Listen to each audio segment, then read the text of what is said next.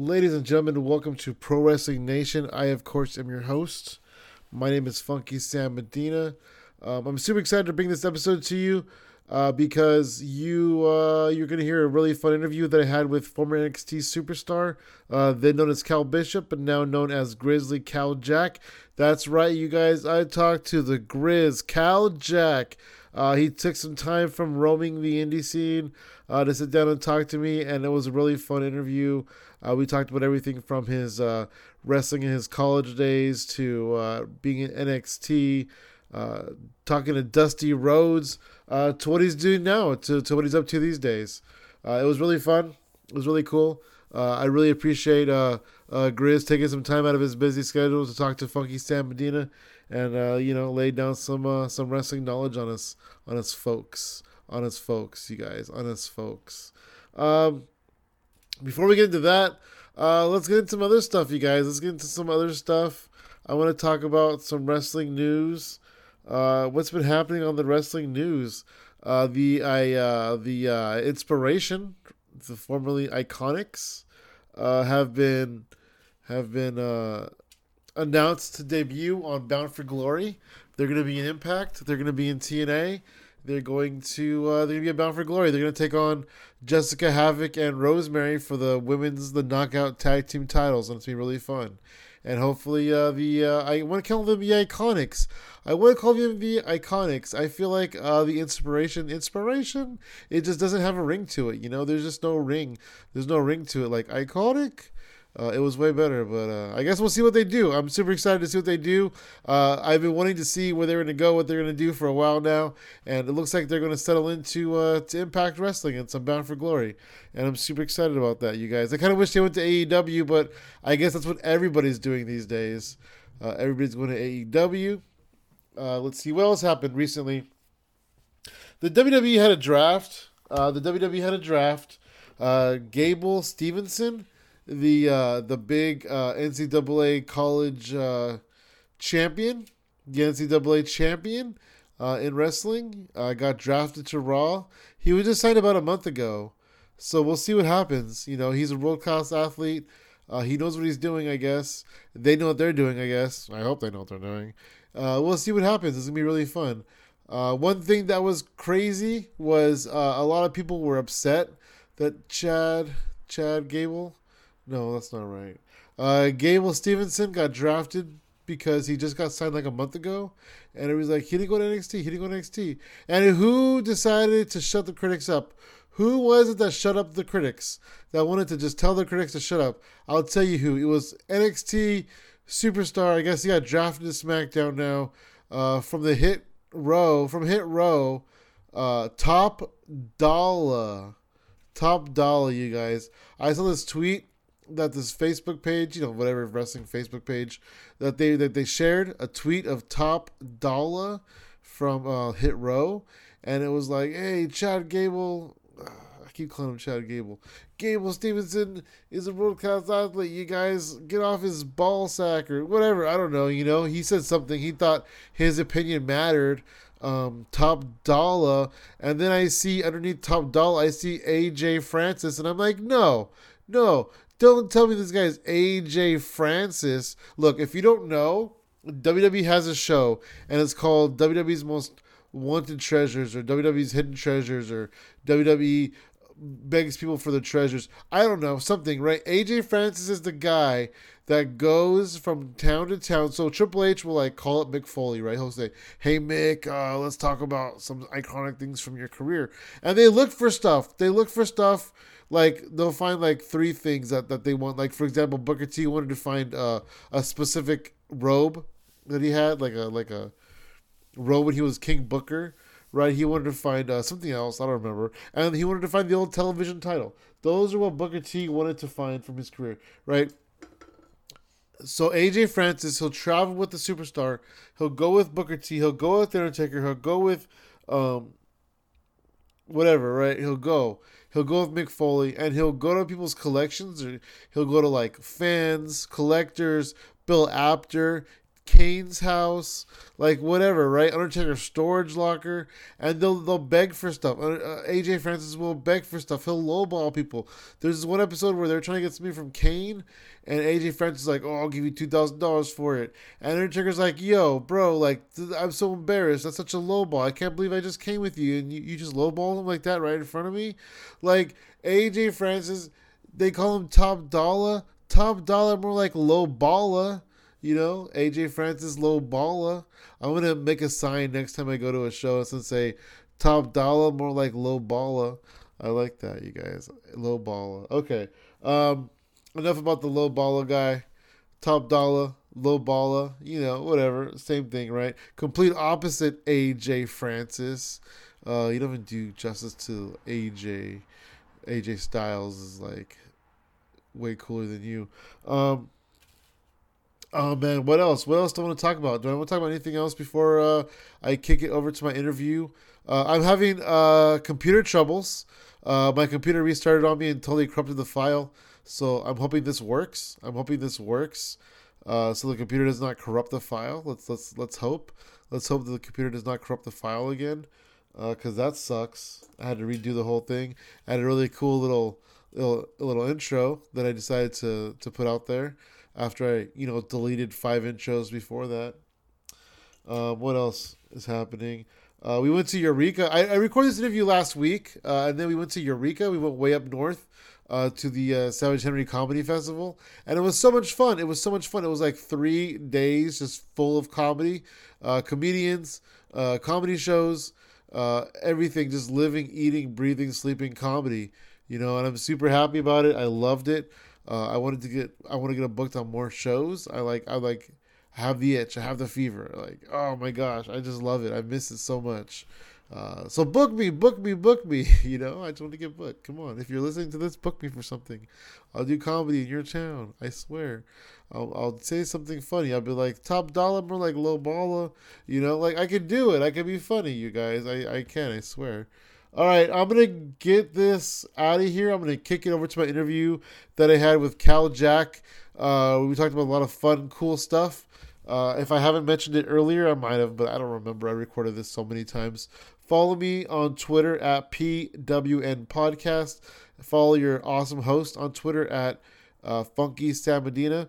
And, I do Instagram, I do TikTok, I do Venmo, all at Funky Sam Medina. So hit me up. I'm your boy. I will respond.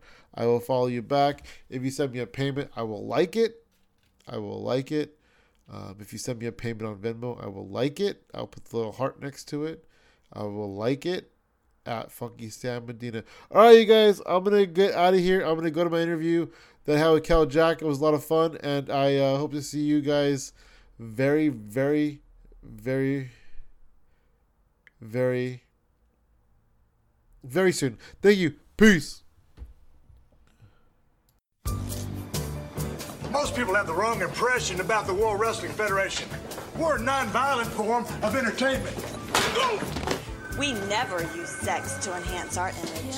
As athletes, we understand the importance of being positive role models. We're good, wholesome, family entertainment. We're trying to make the world a better place for mankind. WWF attitude. Get it? Welcome back to Pro Wrestling Nation. I am still your host. My name is Funky Sam Medina. I am here with professional wrestler, former NXT star known as Kal Bishop, but now known as Grizzly Kal Jack. How you doing, Kal? Yo, Sam. Funky Sam. Thanks for having me, bud. Hell yeah, man. Thank you for being on the show. I appreciate you. Absolutely. Hell yeah. So, I kind of want to get into a little bit of your career and stuff and what you've been up to. But I guess before we do that, how's things going now? How's life post-pandemic? Not easy. I think everyone did not have a great pandemic, yeah. Nor are they. I don't know if they're having the best pandemic either. I mean, I guess it's up for interpretation, but right. It could be better. It could be better, but you got to make the most of what you got for sure. So I'm not gonna complain too much about it. That's cool. Yeah. Are you getting back out there and wrestling and stuff now? Trying to. Any opportunities I get, I'm gonna take. If it fits me. So yeah. Cool. Hell yeah. I know what you mean though, because you know, before the pandemic, I was like doing comedy like 2 or 3 times a night, you know, and now I've done it maybe 6 times this year, 7 times this year, something like that. So yeah, no, I know the feeling. Yeah, it's hard getting bookings and stuff, you know, just with the restrictions and people that want to get vaxxed and people that don't want to get vaxxed and where promoters stand on that. And yeah, it's a slippery slope to say the least, but yeah, I'm trying to get what I can. You know, I figured 2022 is kind of the year I'm looking at more importantly for pro wrestling. 2021 is just kind of a filler year. 2020 was nothing. So, yeah, erase. Nobody even remembers it. Yeah, exactly. Remember last year, 2019? That was that? Yeah, yeah. Yeah, I remember 2019. It was pretty good. And then 2000, I don't remember 2020. No, the first couple months were good, but yeah, all downhill from there. Well, okay, so I guess let's go way back. Like, how did you discover and fall in love with professional wrestling? I was thinking more or less a fair weather fan growing up. I wasn't like a hardcore pro wrestling aficionado like a lot of people are. I mean, I only saw what was on TV. I didn't really know much about like Japanese style wrestling or lucha libre until they introduced it to WWF. Yeah. And then as I got older, I kind of focused more on like amateur wrestling, and a lot of the wrestling I did as a kid was at night during Monday Night Raw and stuff. And yeah, you know, so it was hard to watch, you know, as a kid. My parents weren't against it. It was hard for me to like kind of watch it just because I was on that West Coast time. Oh. And then I didn't really get more into it until I was in college when I was getting recruited to do pro wrestling. Then I started to really like fall in love with it more and more. And then once I got signed with developmental and WWE and NXT, that's when my passion for it like really became a thing. So where did your passion for amateur wrestling come from? My dad. My dad was a collegiate wrestler. And, oh, wow. I didn't know. Yeah, so I was kind of forced into doing it no matter what. So, and he actually had a few friends and a few guys he competed against that were pro wrestlers. Oh, like he took on Dr. Death. He wrestled Dan Severn. He used to be training partners with Gary Albright. So he actually knew quite a few pro wrestlers in his day. Some of the toughest guys in the business. For sure. Hell yeah, that's cool. I did not know that you were kind of following your dad's footsteps and doing collegiate wrestling. I knew that you I had no choice. Oh, okay. I followed his footsteps, but he had a leash on me, so I was getting dragged along doing it. You were dragging his footsteps. Yeah, I was being dragged in his footsteps. Hell yeah. Did you? So you said you grew up in California. Yep. I think are you out of Sacramento right now? Well, right now I live in Vegas. Oh, you live in Vegas? Okay. Well, yeah, Vegas is home right now. Where did you grow up? Where did you grow up in? I grew up in Vacaville. Okay. Which is between Sacramento and San Francisco. I just asked because I'm a California boy, Bay Area boy myself. There you go, dude. Yep, grew up going to APW, and I know you've been there and stuff. So yep. Yeah. So when you were doing the collegiate wrestling, did you have like pro wrestling in the back of your mind, or it was just nothing at all? Well, when I was a sophomore in college, I met Jerry Brisco. And he was the one that kind of pushed me in that direction. And then also like one of my college coaches was a huge pro wrestling fan. So he thought I'd be good at it. And then when he saw Jerry Brisco at like our conference tournament, Pac-12s, he introduced me to Jerry. And then Jerry's like, you know, all right, I like you, kid. You got some personality. You got a good look. So it's my best Jerry Brisco impression. And that's good. It's good. I like it. Yeah. And so he's just like, you know, you become an All-American, you know, you got a better chance of getting signed to WWE. So I had some incentive to be an All-American in college with the opportunity to work for WWE. Wow, that's super cool. So Jerry Brisco just happened to be there? You just happened to meet him? No, he was recruiting. At the time, Jerry would recruit college, like bigger guys and college wrestlers like, to do tryouts with those guys. So he was looking at 2 other guys, but I caught his eye, so that's pretty cool. That is really cool. Hell yeah. What was the transition like to go from the collegiate amateur wrestling to being signed to WWE developmental? It was you have to keep in mind that like you have to hit a reset, because that world, a lot of people that get into pro wrestling that they had the time, they either had a very light career in amateur wrestling, or they just didn't do it at all. They were just lifelong pro wrestling fans. And so, like, they don't know what, to them, All-American can mean anything, because I was an All-American in college. So that was kind of a process on, like, kind of being more humble when you get signed. I didn't have an ego or anything like a lot of guys do. I was just, you know, I kept my mouth shut, my ears open. But you definitely, it's like reinventing the wheel for sure, because, you know, you have to show charisma and character, and you have to be able to be somewhat decent public speaking, and you just have to have a personality. Lucky enough, I do have somewhat of a personality, at least I think I do. So I was able to kind of get through with that. And then just, you know, it's a marathon. You know, you have to learn everything in steps on what it takes to be a pro wrestler, especially for those guys. I mean, you know, some kids pick it up quick, and some it takes forever. And they really judge you based on your learning curve. But I'd say I was in the medium. I didn't pick up super fast, but I didn't pick it up super slow. So I was definitely in the medium as far as like catching on. What you as Kal Brisco, you know, you would have been able to do the accent on TV. Sure. So like a lot of people from different sports, from outside of professional wrestling, that get recruited in, if they get, you know, the yaks or whatever, they get released. A lot of them don't continue with pro wrestling, and you have. So at what point did you kind of fall in love with it? It's a really good question. I think, you know, obviously it's like you get let go, you know, people have a bitterness towards pro wrestling, or they have a different like thought and feeling towards it. You know, I've seen plenty of guys that get let go and they're like, well, this isn't for me. I kind of know how they treat us. I don't want to go back there. I had a totally different attitude about it. I'm like, I definitely didn't think I had a fair shake, but I kind of, you know, I get hit with the injury bug. So there's really not a whole I could do about it, but I definitely felt I had a lot more to offer than what was presented to me or what I presented to them. So to me, it was like, I want to pursue this. And, you know, the one thing that people have to know about pro wrestling, it's not a fair business, no matter how hard you think you work and whatnot. It's just, you got to get the right opportunity at the right time. And luck plays a huge part in that. So for me, it was the process of kind of being on my own, not having that pressure of an office behind you, kind of micromanaging your every movement. And more or less, you have the freedom to kind of create and figure out what kind of wrestler you do want to be. And it's an open forum in the indies. If you make the right friends, you make the right connections of people that will tell you what does and what doesn't work. So I didn't really fall in love with it till like maybe my second year in the independent scene after I got let go.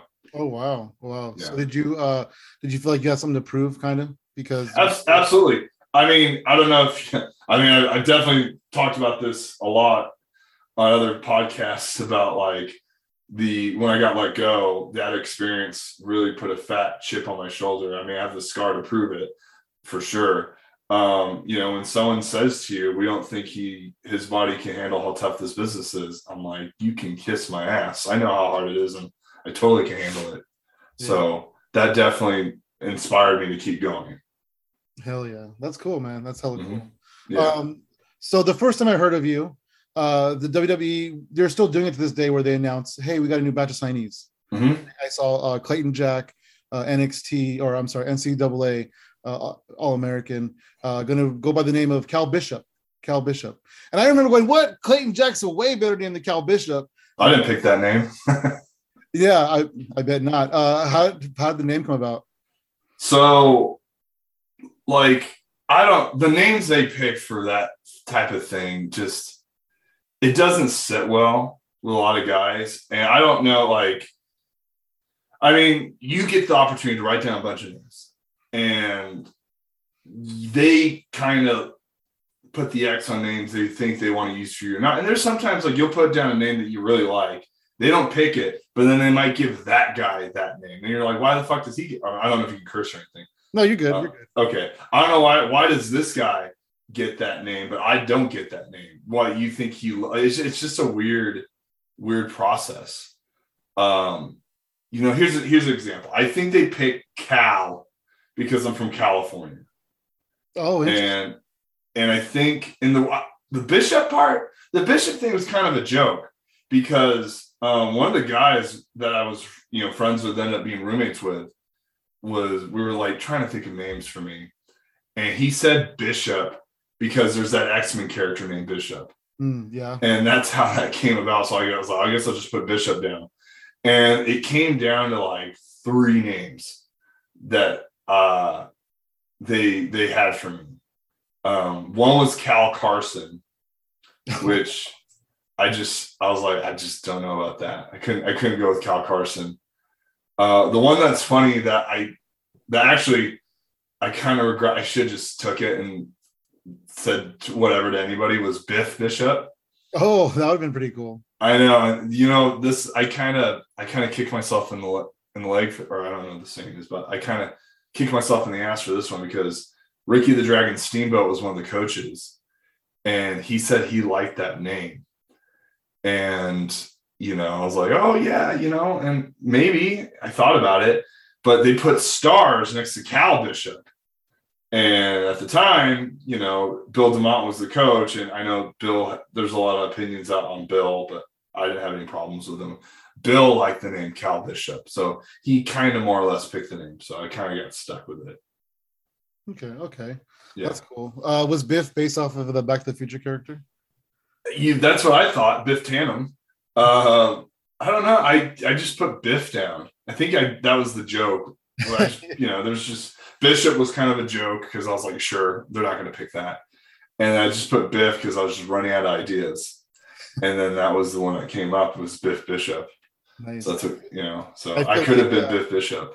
You could have been, yeah. But here's another one that really bothered me that I should because, like, you know who when I was there at the time was with Sawyer Fulton, who goes by Madman Fulton now. He almost could have had the name Dude Haskins. Oh, wow. And I could have, if I would have been like Dude Bishop, that would have been or Dude Cal or something. That would have been so funny. I would have been totally down to be like the dude of NXT. The dudes, that would have been pretty cool. It would have been great. Hell yeah.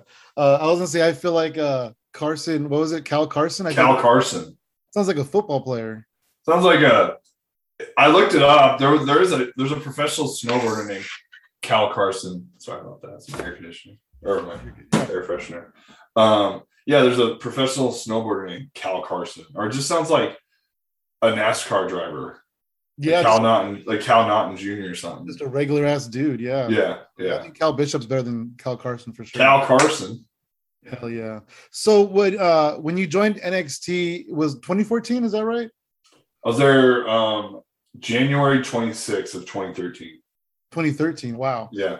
So when you joined NXT, I feel like they were still kind of finding themselves a little bit, kind of absolutely what they were and what they were all about. And it developed into something pretty incredible. But at the time, you know, it was still finding itself. What was it like for you just kind of being in that environment? Well, you know, I didn't know much about like at first it was like a game show. Yeah. And then they were just pulling wrestlers from that were out of FCW, Florida Championship Wrestling, because that's what the developmental was. And then before that it was Deep South, and then before that was OVW. So they were really in a weird transitional period of finding a way to develop new talent. So I came in right at the heels of FCW because we were still coming out of that arena in Tampa. Oh, wow. Yeah. So I was still somewhat part of the FCW group. And then after that, NXT just started like maybe a few months before I came in. Like Big E, I was like, my first NXT show was when Bo Dallas. No, it wasn't my first. Maybe it was. Yeah, it was when Bo Dallas beat Big E for the NXT title. So that kind of gives you like a rough estimate of like my first time there. Yeah. And then, it's right around when Big E debuted. It was when I showed up with like Ziggler, AJ, and so. Did you get to like know Big E a little bit and work with him and stuff before he went up? I met him at a Walmart randomly with a couple of guys in the Walmart parking lot. And I think I made a joke like, yeah, if you want to find me, I'll be here in this parking lot. And then I think he chuckled. But yeah, so I think I've only met him like a handful of times. What do you think about him being WWE champion? That's great. I like that because he's a dude that doesn't have any family relationship or anything to the business. Like, you know, he has a really cool story. Like, he didn't have any independent wrestling experience before coming in. He was a college athlete playing football at Iowa. He wrestled for football, and he has a really cool story. So to see him become a WWE champion is really neat. That's cool. Yeah, I bet it's a dream come true for him. That's awesome. Oh, for sure. What was it like working with, like you said, Ricky the Dragon Steamboat was there. I'm sure there was a bunch of legends kind of coaching you guys. How was that? I mean, it was cool having him. It was great having like Dusty Rhodes. Yeah. It was cool having like, I mean, I could go off the list of all the coaches. We had Terry Taylor was more like the more experienced guys. We had Billy Gunn was a coach, which was fun. DeMott, obviously. Norman Smiley was great. A lot of people really love Norman. Robbie Brookside's a great coach. I really enjoyed Nick Densmore. He was a fun coach to have. Eugene. I mean, there's quite a few I'm probably forgetting, but yeah, those coaches were great. I had a blast with them. And like Ricky the Dragon Steamboat was my like first coach for the first 3 months.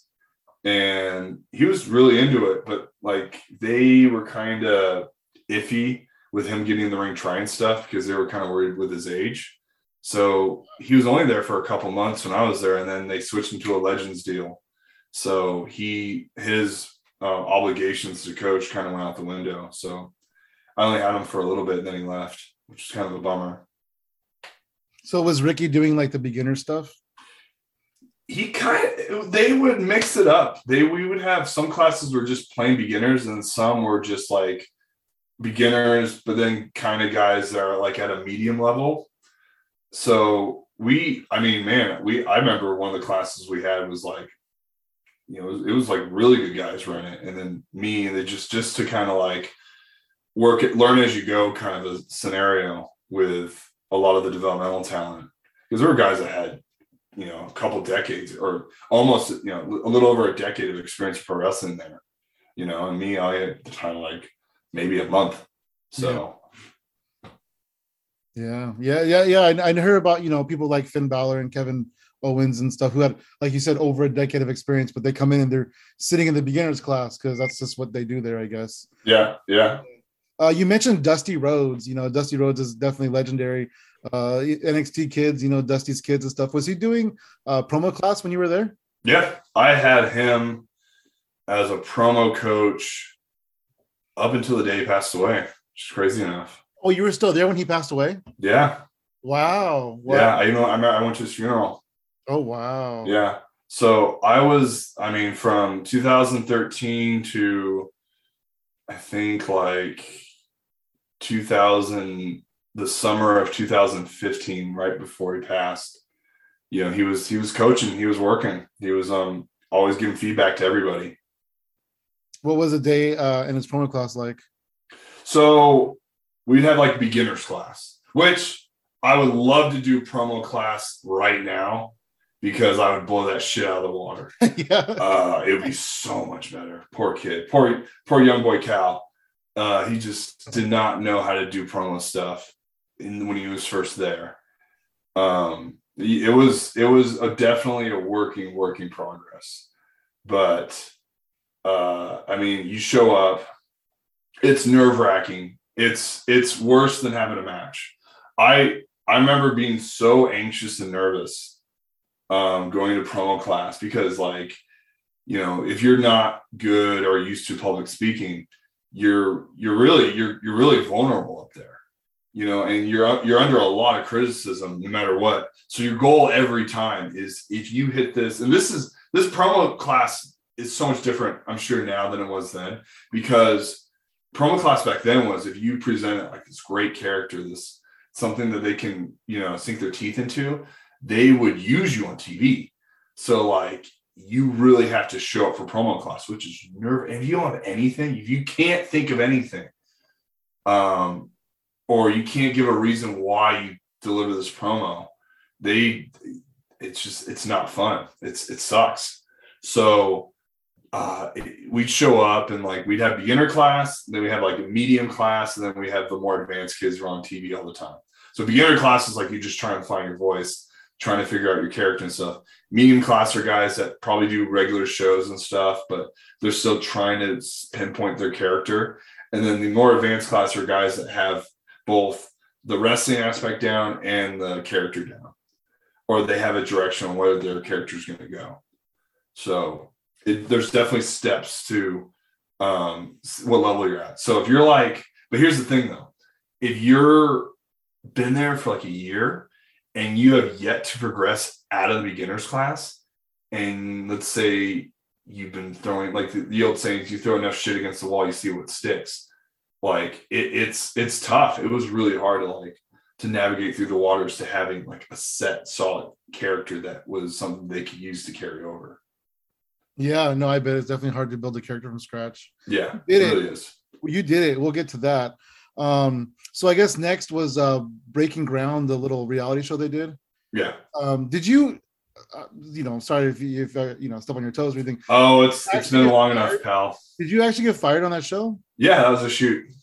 And what we saw on TV was that was my actual reaction. Wow, that's great. Yeah. That's insane because that's I don't know, but putting people's real life, you're getting fired on TV. That's nuts. I can't believe it. Once I saw there's cameras, I'm like, I ain't selling shit. I'm just gonna be chill about this because I'm sure they were hoping throw fit something. And I'm just you more or less just see me doing this, and I'm just doing this, and I'm. What's funny is I'm not in the best shape either, so I'm like. I can't, it's hard because I've been on the shelf for a while. And so I put on a lot of weight and I'm just doing this. And I'm and he's telling me at this point in time, I know I'm getting filmed. And I'm like, I just want to get the fuck out of here. So I just kind of didn't say anything, I just said, okay, fine. And I just got up and left. And he stood up the same time I stood up. And I think he was expecting me to shake his hand.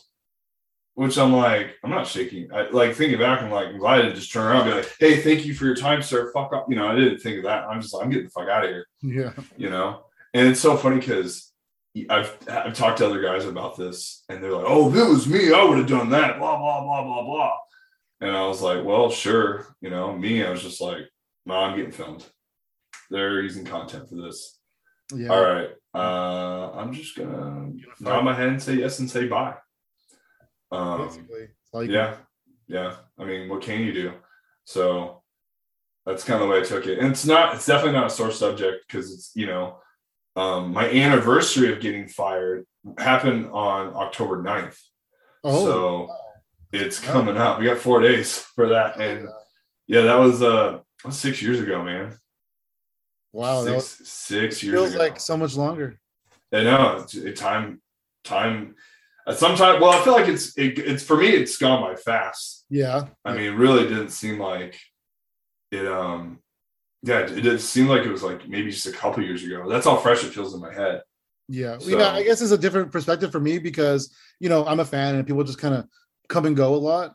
Yeah, and so there's been a million people fired since then. Oh, I know, but at least I can say they filled my ass. So.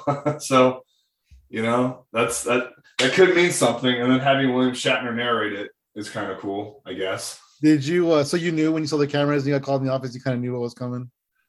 Well, what's funny is because I was in the ring doing drills with our trainer, our athletic trainer, the one who works on us for therapy and stuff. So she was just putting me through a little training session. And the manager of the building, the kind of the guy who just directs people to the office if something comes up. His name's Dave. And he came up to me. He's like, hey, we need you in the office for something. And so I'm thinking, oh, do I have to sign something? Because you have to sign a license for certain states. And I remember during that day, there was guys signing license for I think Kentucky or Tennessee, because that was stuff we had to do in the past. So I just assumed I was signing a license. And so I just came in there kind of with no expectations. So then when I came in, they guided me to one of the conference rooms. Then I'm like, oh, I think I know what this is. And then it wasn't until he said, we're letting you go. And then you hear me go, what? And then right after that, what? That's when it dawned on me. I'm like, okay, they're filming this. Because I noticed a GoPro cam on the wall. And then a webcam deal I have right in front of me was on the table. Oh, so it was a little more subtle. It wasn't just a big old camera. No, it wasn't a bunch of people with cameras in the room. So, yeah, it was very small, subtle, fly on the wall kind of stuff. So you may not even notice it, and you could have threw a fit and they would have been on TV. Oh, absolutely. They probably would have loved that. Yeah. You know? Yeah, they probably would have loved that. Yeah. So what do you do? You leave the office, what goes through your head? What's your next step in life? Well, so I walk out and Coach Bloom at the time, A-Train, he calls me in his office. So I'm like, okay, this is, I kind of have so many things running through my head all at once. I didn't know what to I just didn't know. I was just so I go in his office and I talk to him. And first thing he says, "There's no mics, there's no cameras in here or anything. It's just me and you." And then I just remember right when he said that, I go, "Bloom, if I would have known they would have done this shit, I would have never fucking agreed to it." And he goes, "I know, me too. I would have not wanted the same thing for you. We had no idea this was going to happen." Because it's not it was the show and whoever the creative was that were the ones in charge of everything. So the thing that gets me, and I don't know how they did the editing stuff, because what I'm trying to figure out, did they film everybody before I got fired? Did they tell them I was getting fired and then told everyone? Or did they do that afterwards? Because that's the part that kind of confuses me. Oh, yeah, because they were talking about it afterwards? Yeah. So, and then they asked me to come back to film a goodbye. Oh. And I said, "Fuck you guys," and hung up. I'm not doing that. Wow. Yeah, Matt Bloom does seem like a down-to-earth guy. He's a genuine dude. He's a good dude. And he had nothing to do with me getting released. I mean, and at the end of the day, if they have to write a report on the process on how everyone's doing, I mean, they're putting money and time into a bunch of talent. Mm-hmm. And it's a machine. And if you have a part in the machine that isn't turning and isn't working the way they want it to, then they have to let you go. That's just the nature of the beast.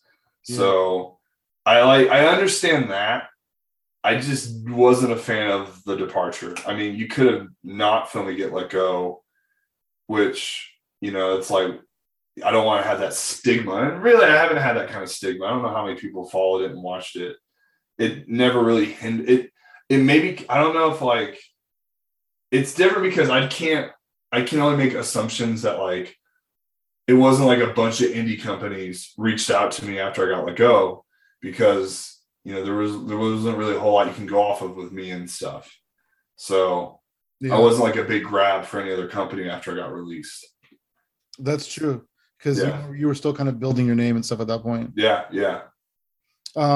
It sounds like the way you describe it, it almost sounds like they had a quota to cut people on TV, and they have a list of people and go, okay, well, who can we let go? Sure. Yeah. So maybe if it wasn't the TV show, maybe you would have still been there. Who knows? It's tough to say. It could have been well, we can let go of this guy and we can film it. It's hard to say. I don't know what their thought process was going into it. I would like to think maybe it was just one of the spur of the moments deal, or they just hey, we'll put him on the show and it'll for viewers will fire him or something. Who knows? Reviews, yeah, something like that. That does sound like what it was, because the network was just going at that time. Yeah, it was super new. Yeah, don't worry, not many people saw it. There you go. I don't mind. They still don't have as many. I mean, I guess they sold the network now, but they still don't have as many subscribers as they wanted. Sure. Yeah. So, what do you do from there? You just start working in the indies? Do you just kind of lay low for a few months and just come up? Well, I made the foolish mistake of trying to like get back into collegiate or freestyle wrestling.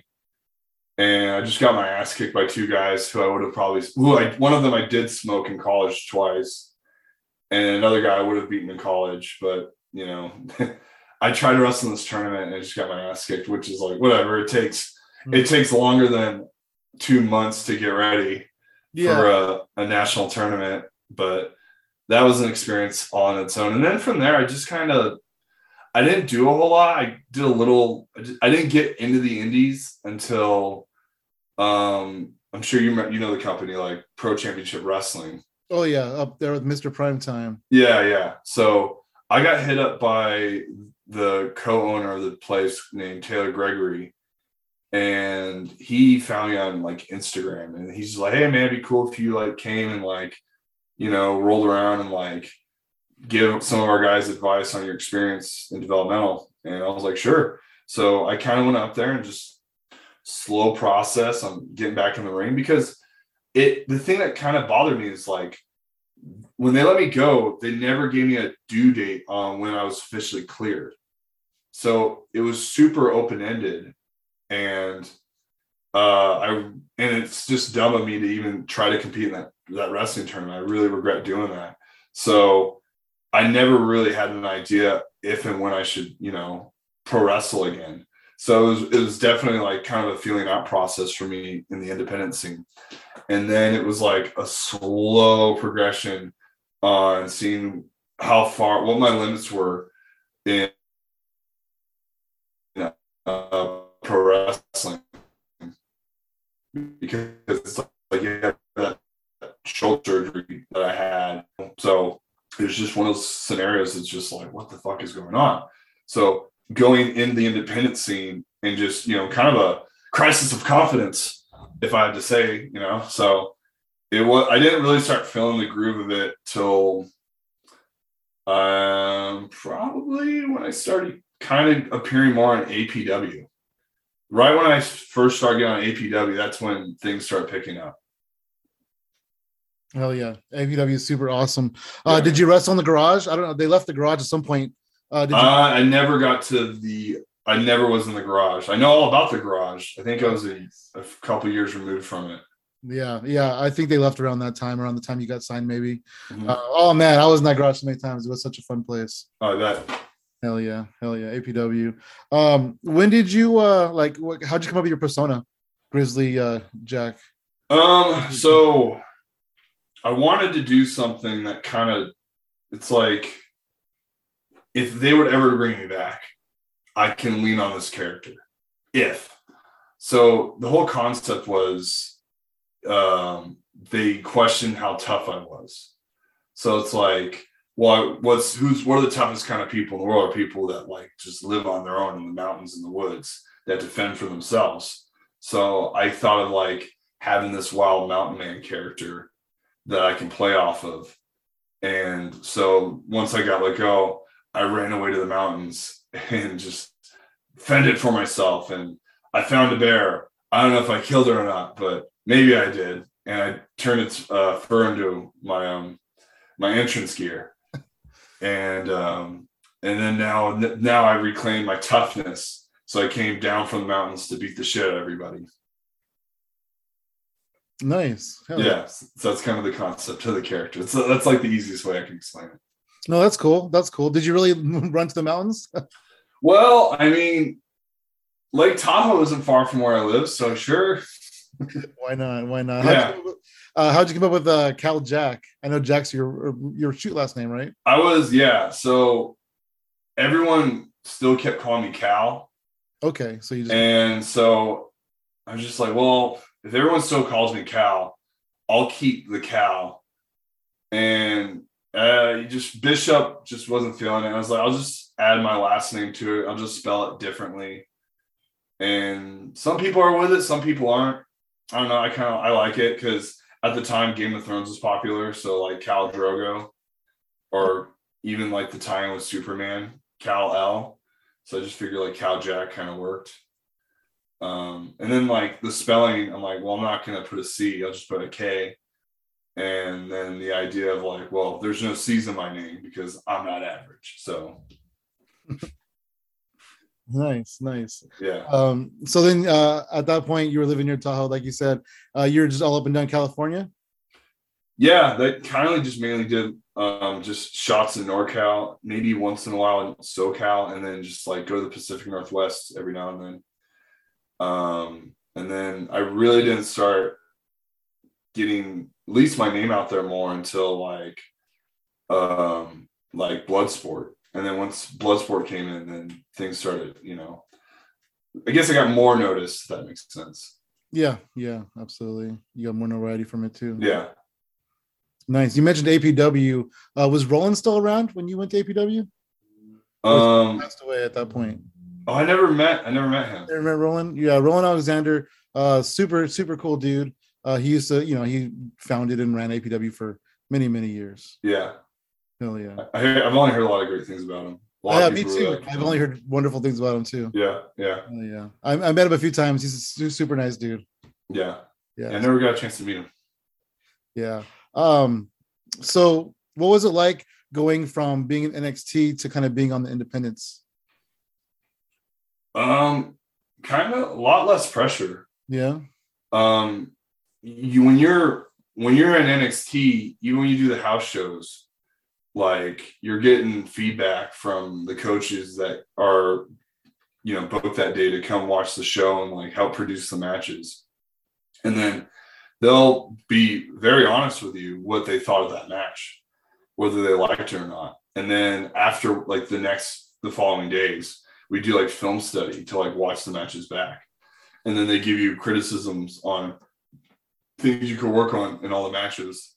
So it's, you know, it's really doing the indies is like a lot less pressure because no one, even if it was a shit match, most people are going to tell you it was good, you know, or they're not going to say anything negative.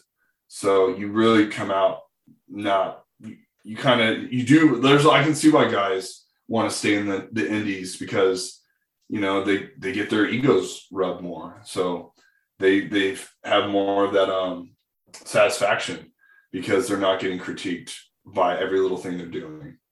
So that's kind of the difference between like the indies and developmental. Yeah, no, that makes a lot of sense.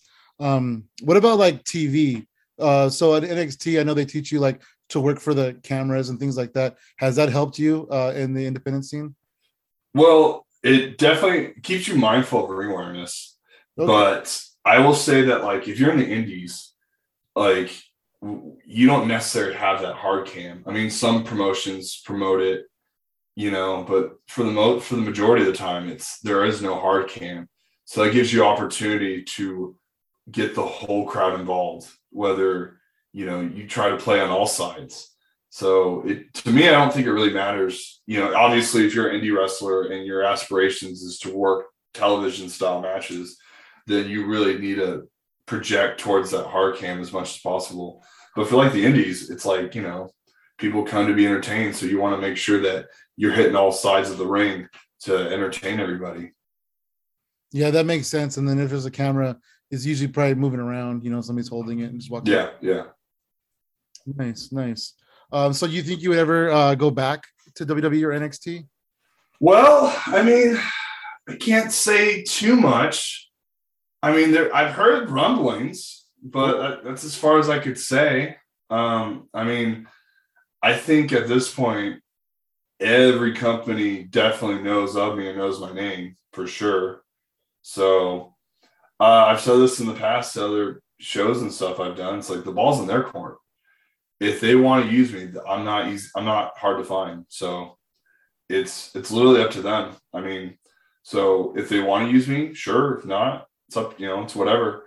You know, I have talked to a few people and just who knows, you know, I'm starting to learn more and more that like, if you dwell on that kind of stuff, you kind of miss what your goals are, because you can't assume that you're going to get signed, because if you keep making those assumptions, the chances of making it is just, it's hard. So you're just going to, more or less, you're just going to fall a weird depression So more or less, you kind of have to take every match one at a time. And you can't assume that this is the match that's going to make or break you. And I think a lot of guys tend to do that. I know I've definitely done that.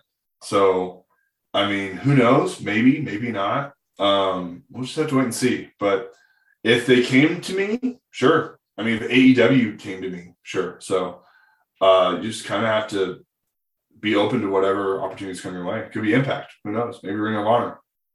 Yeah, yeah. Or New Japan. I don't know.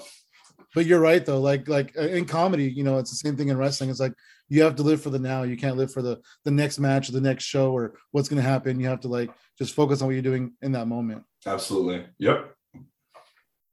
Yeah, that's cool. That's cool. So what do you have coming up? Do you have anything coming up, or you have any future plans? Well, I think I wanted to take the fall and winter pretty light for the rest of this year. I mean, we're going to holiday season.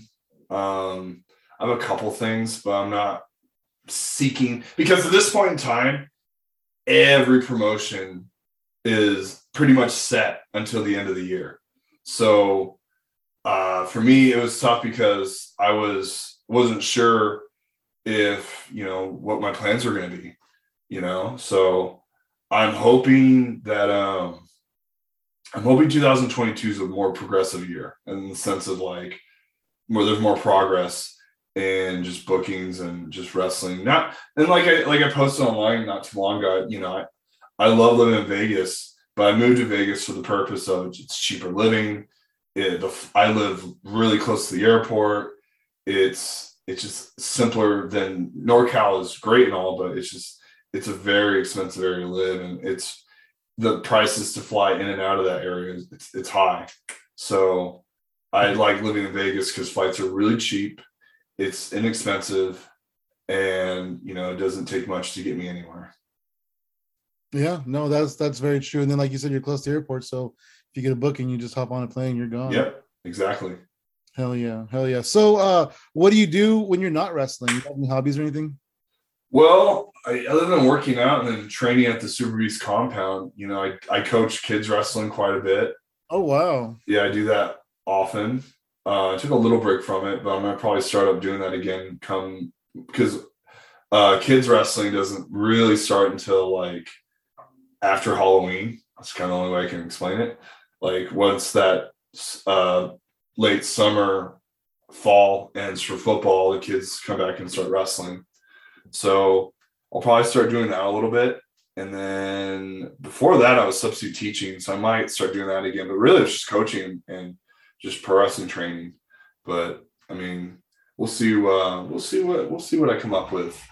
The kids got to come back after Halloween and work off that candy. Exactly. So you're teaching, like, kids amateur wrestling and stuff? Yeah, yeah. Super cool. What's the age ranges of your classes? Oh, 6 to 18. Wow. Even younger than that, maybe 5. I've had a couple 4-year-olds. Wow. Yeah. You get a sense of like what's the word? Just like accomplishment, I guess, because you're kind of molding these young people into something that you love. There's gratification in the sense of, like, you showing a move, or you're coaching a kid and they pick up what you're putting down. I mean, and the thing is, at that age, you know, you don't want it to be a chore for them. You want it to be a fun activity for them to do, because if you overexpose them to the sport, they're going to get more burnout. So the goal is just to make them love it. Mm-hmm. And then they can, from there, once they love the sport, then let them learn from it as much as possible. Because you learn something new about it every day. Oh, I'm sure you do. I'm sure you're still learning too. Oh, absolutely. I'm trying never to stop learning. The moment I have it all figured out is the moment I need to step out from it. Yeah. I feel the same way about comedy, you know. Yep. I've been doing it for over 10 years. I'm still learning every day. I work security at a comedy club, not because I need the money. Well, I do, but because I get to talk to the headliners and pick their brains and learn a little bit about my craft and what I love to do. That's awesome.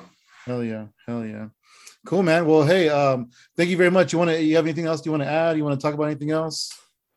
You know, next week, in Las Vegas here at the Dark Arts Presents Monster Mash, I'm taking on Super Beast. Oh wow! And that's gonna be a fun match. Him and I have gone at it a bunch of times, and it's gonna be another great match between him and I. And since you're in the Bay Area, I will be in the Bay Area in December for PPW on December 3rd. So if you're in Petaluma, or at least by there, December 3rd, we're making a return at the Phoenix Theater. Oh, speaking of the Bay Area, you were in Hood Slam a few times. Oh yeah. I've always been kind of intimidated to go to Hood Slam. I've never been. What's it like at Hood Slam? It's its own thing, man. I really is. I think since you're a comedian, they definitely do have a lot of things that they've got good material, man. I would say go.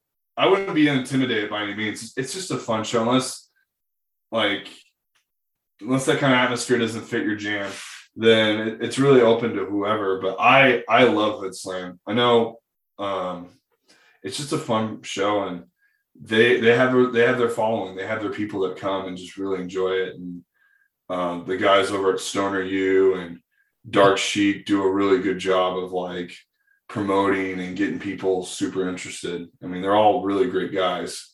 So, I mean, they had talent make it to WWE. Like, you look at Shotzi came from Hood Slam. Yeah. You look at Mansoor came from Hood Slam. Oh, I didn't know that. Yeah. Manny Fabarino started at Stoner U, and he, Mansoor is a Stoner U student first.